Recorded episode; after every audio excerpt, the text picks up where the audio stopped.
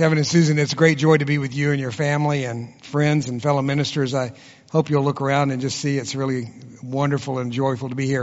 And I haven't met your Susan. Is this your parents? And hi, Greg and I don't know your name, but Mary Ellen, Mary Kay. Okay, good, good. Thanks. Welcome. Glad you're here.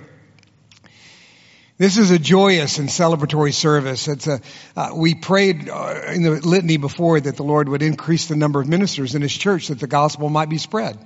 And tonight, this is an answer to that prayer. And I want to direct my thoughts towards you, Kevin, but I encourage all the rest of you to listen and pick up what you can. I believe that there will be application for all of us here. But I want to start by just sharing with you a spiritual practice that the Lord has given me something in the last few years, and I hope it's useful to you. It, uh, it's something that's deeply shaped my life and ministry, and that is simply a particular psalm that comes as a regular prayer to start pretty much every day. Uh, the Lord has called me to that, and it has done more and to change and shape my life and my imagination than I ever dreamed possible. And I've been for about four or five years now praying uh, the same psalm just the same few verses of a psalm, uh, not every day, but virtually every day. And it's, for me, it's Psalm 90, 12 through 17. And it sets the basic course of my soul day after day. It's really shaped my thinking about life in general. Uh, I don't mind sharing that same psalm with you. I do not own the copyright to it. Uh, but I'm going to suggest that you consider a different psalm uh, because we just read it, okay? And it's alert in our minds. Uh, when I read this psalm uh, in preparation for tonight, it jumped off the page for me, and I thought it was an incredibly appropriate psalm to commend to you to do the same thing that I do for me. And so I just encourage you to at least consider it. If I wasn't so grounded in Psalm 90, I might consider this text from Psalm 19, 119.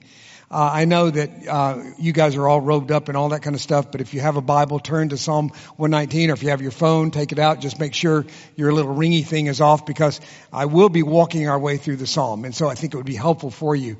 Um, and as we follow along, Psalm 119, it starts in verse 33.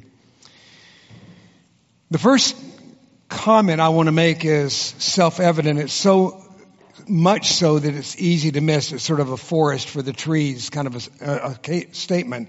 And that is simply that this psalm is what? It is a prayer.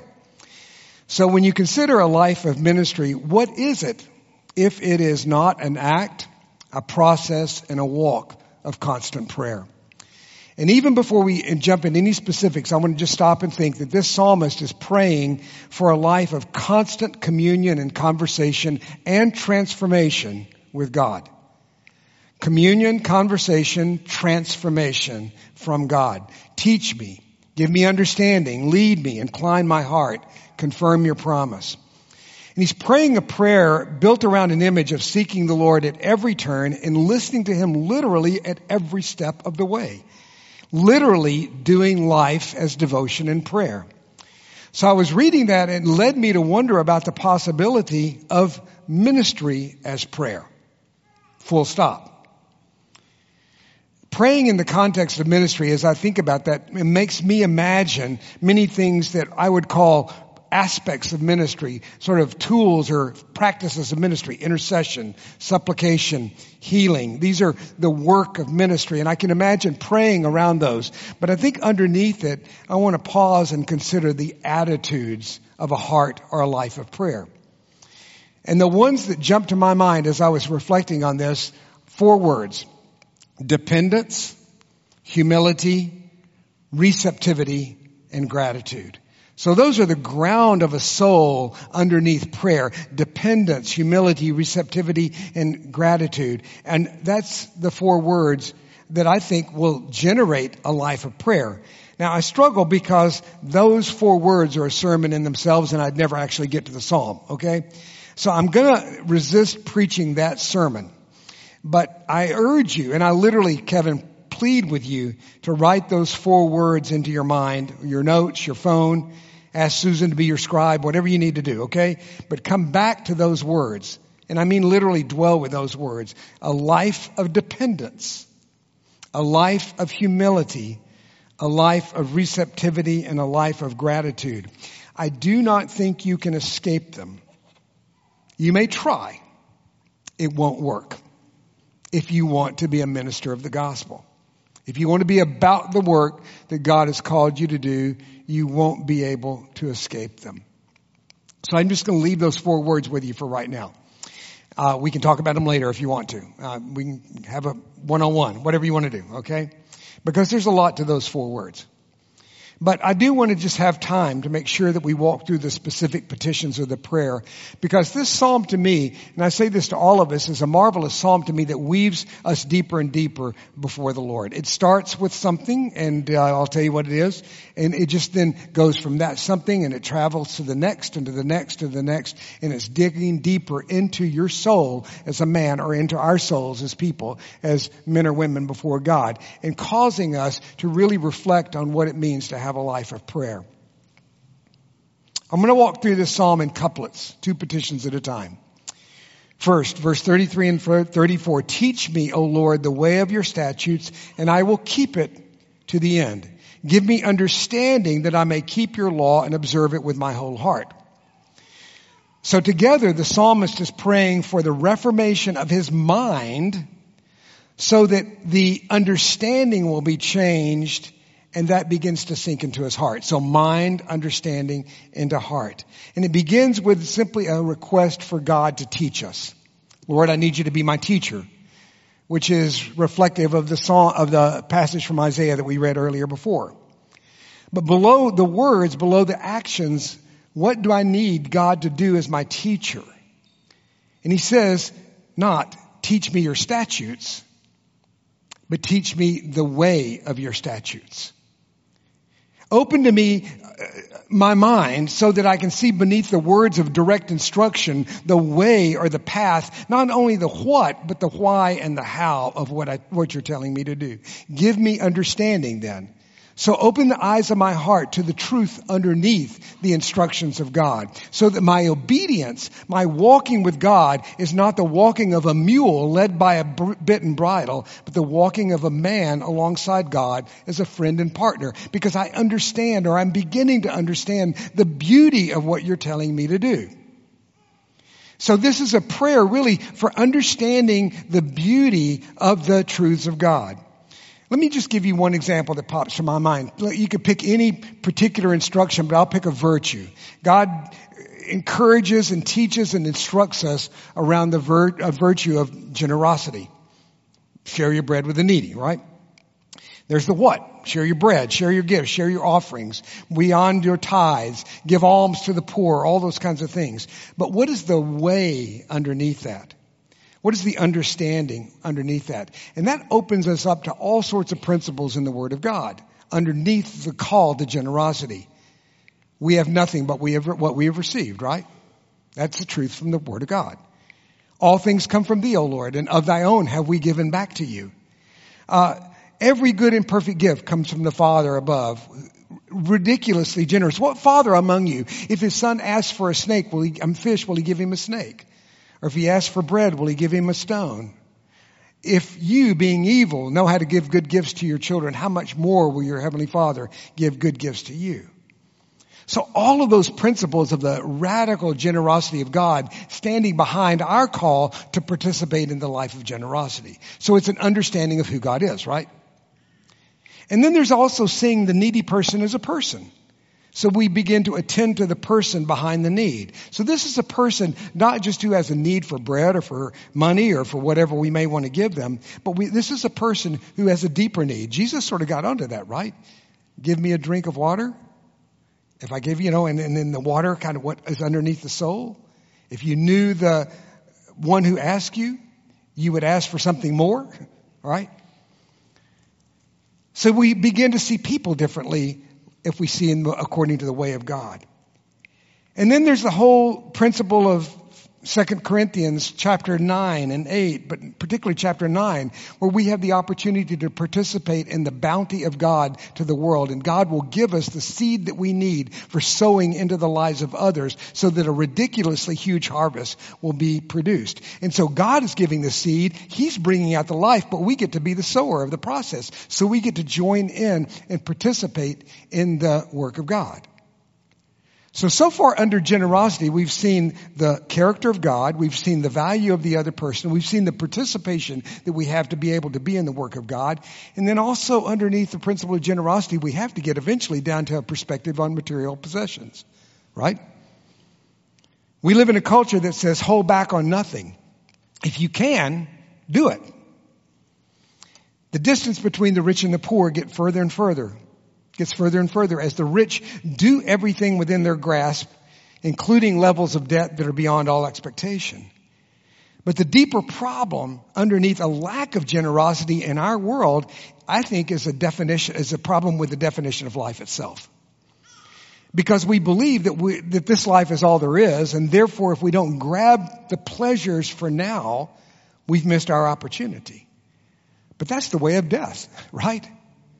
Because that's not only uh, failure of generosity, it's failure of understanding who we are as human beings and what life is meant to be for us in an eternal perspective.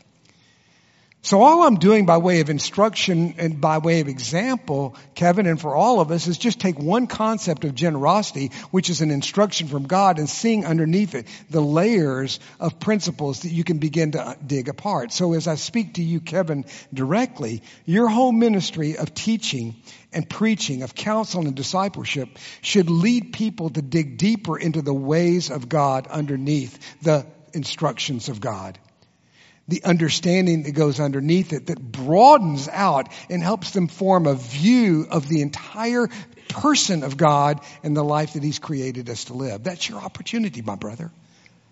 So pray accordingly. Pray accordingly that God will open up the hearts of people to understand His ways.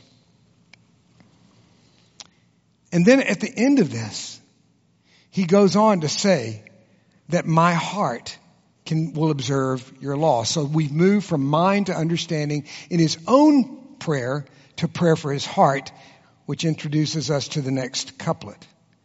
Lead me in the path of your commandments, for I delight in it. Incline my heart to your testimonies, not to selfish gain.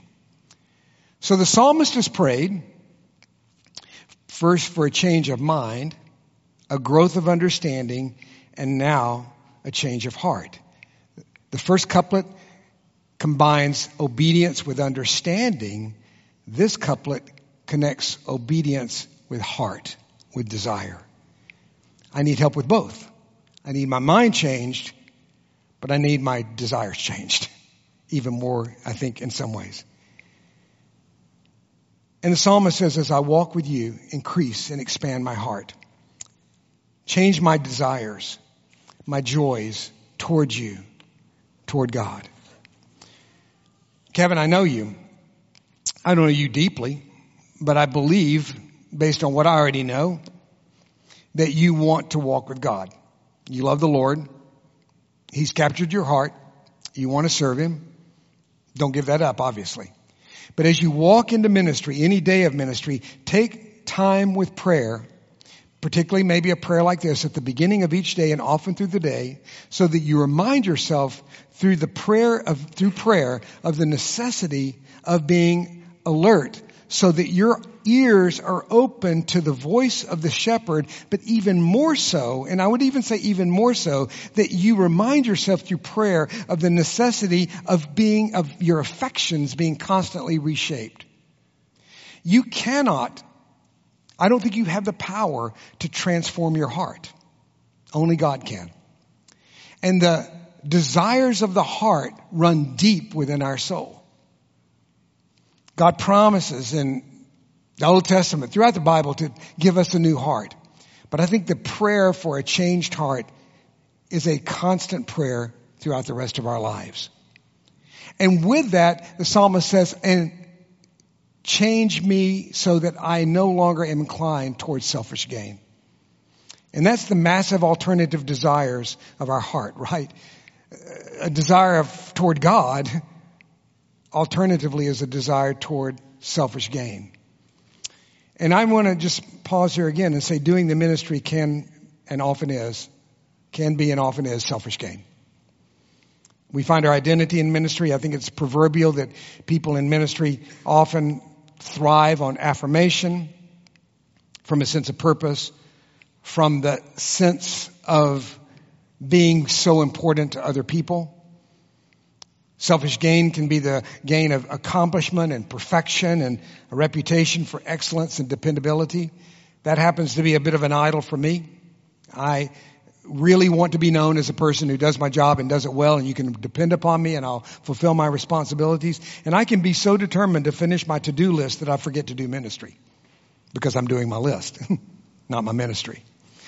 Uh, I had a knee replacement in January and there was this incredibly wonderful woman who came to our home for a couple of weeks, maybe three weeks named Marilyn who did physical therapy.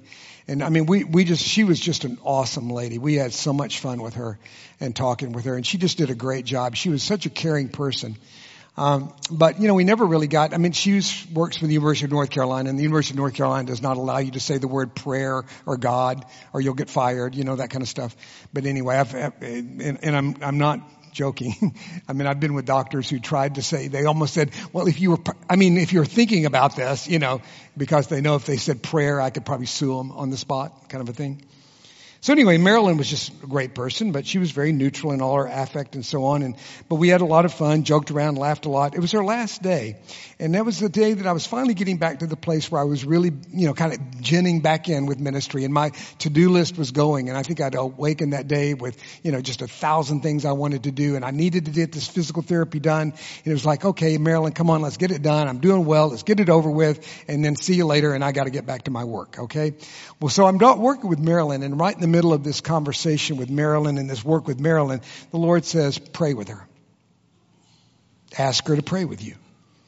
And I really resisted because I had too much to do. And I'm being it. I'm dead serious. I had so much on my mind. I'm going, I don't have time for that. But the Lord stopped me, pushed me a little bit harder, and I stopped. Okay, I will. So I said, Marilyn, I, I, don't know if you're comfortable with this or not, but I'd really like to pray with you. This is our last time together. Would you like to pray with me? She said, Oh, I would love to pray with you. Would you please pray with me? So I started praying with her and I prayed with her in reflection on things that she had told me a little bit about herself along the way.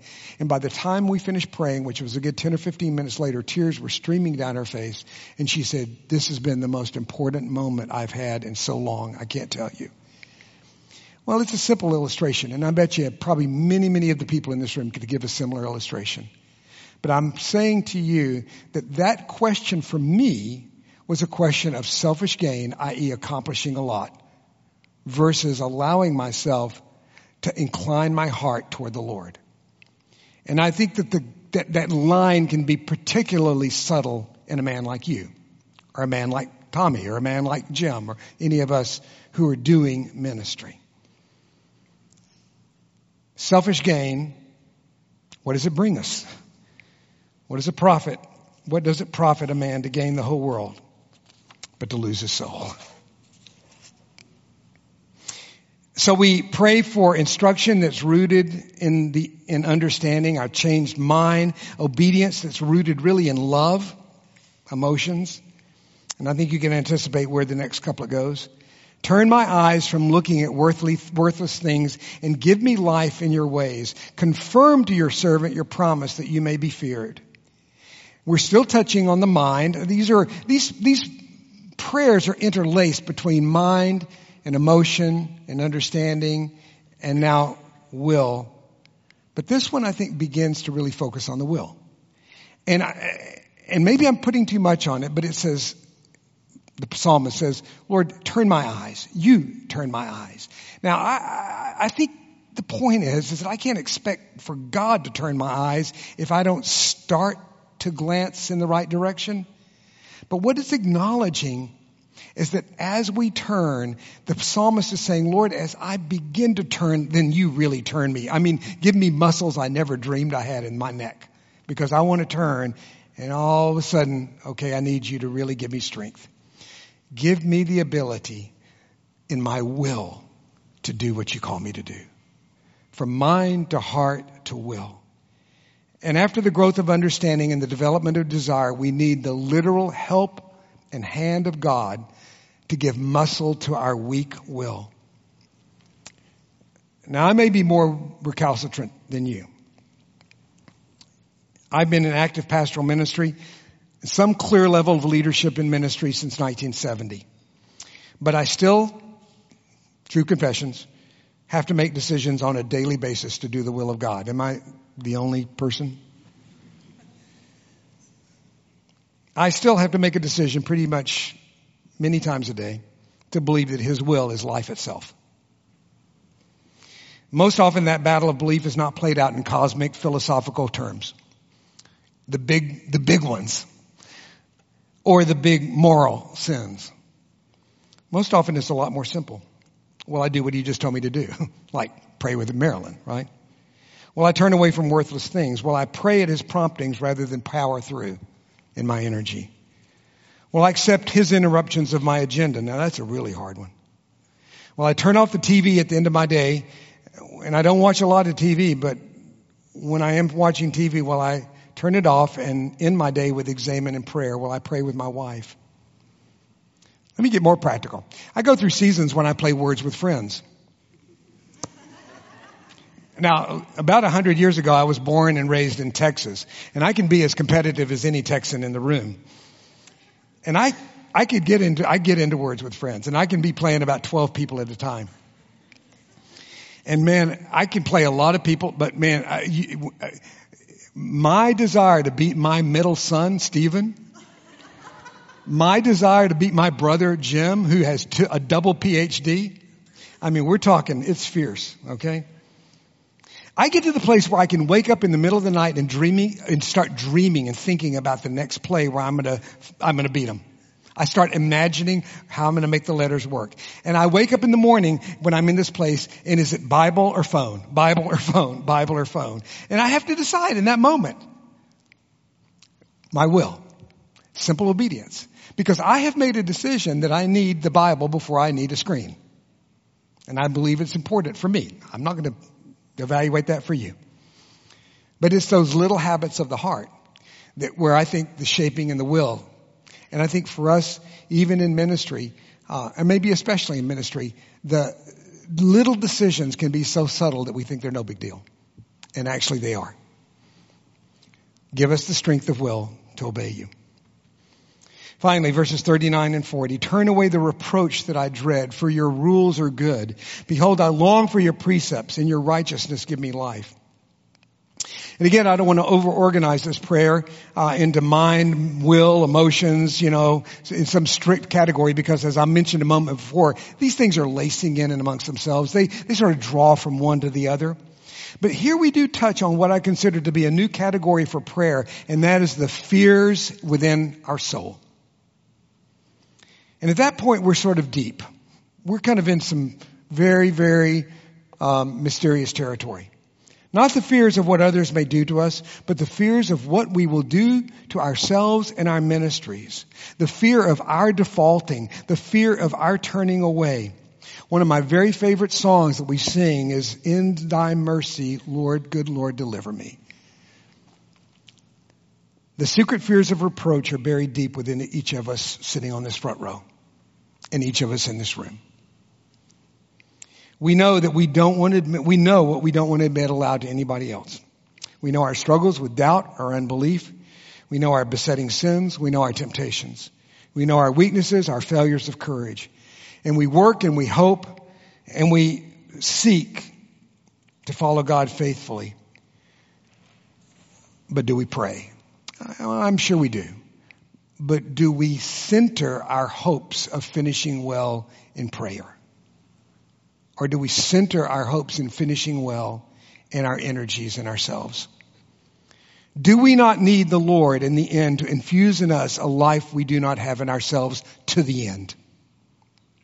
Let me say that again. Do we not need the Lord to infuse in us a life that we do not have within ourselves to the end? And the answer is yes. I love the way Paul begins to wind his ways toward the end of life.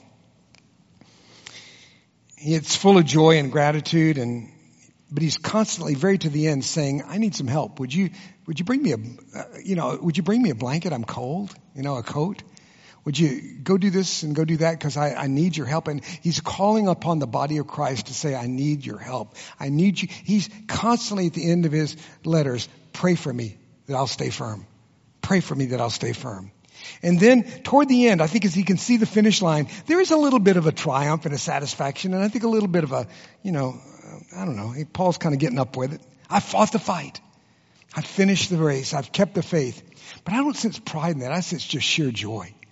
I sense I am so grateful because I see the finish line. Because God has kept me. Kevin, I just encourage you to realize that you can go to the Lord with your deepest fears. Your deepest fears of your own self-reproach and hide nothing from Him. Hide nothing from Him, but give it all to Him and release it to Him so that He may heal it, take it, and restore you. So my message to you is prayer. Prayer regarding your mind, your heart, your will, the deepest elements of your soul as the starting point and the continuing core of your ministry. So I'm going to swing back and return to the four words that underlie this, underlie this life. Now you didn't think I'd, you'd get away with me not talking about these again, right? Dependence, humility, receptivity, and gratitude. Dependence. How will you accomplish your ministry? Simple as that. What will it mean to do ministry? You have gifts. You're a gifted man. You are an intelligent man. You're a well trained man. You're an energetic man. But is that going to change people's lives? No. God does. Humility. Humility is not a technique. It's, tr- it's the truth. it's a word that shares a root with the word humus, dirt, soil. It also shares with our language the word human. We are human, made from dirt. Let me quote something from a man named Anthony Bloom. Basically, humility is the attitude of one who stands constantly under the judgment of God. It is the attitude of one who is like the soil Humility comes from the Latin word humus, fertile ground.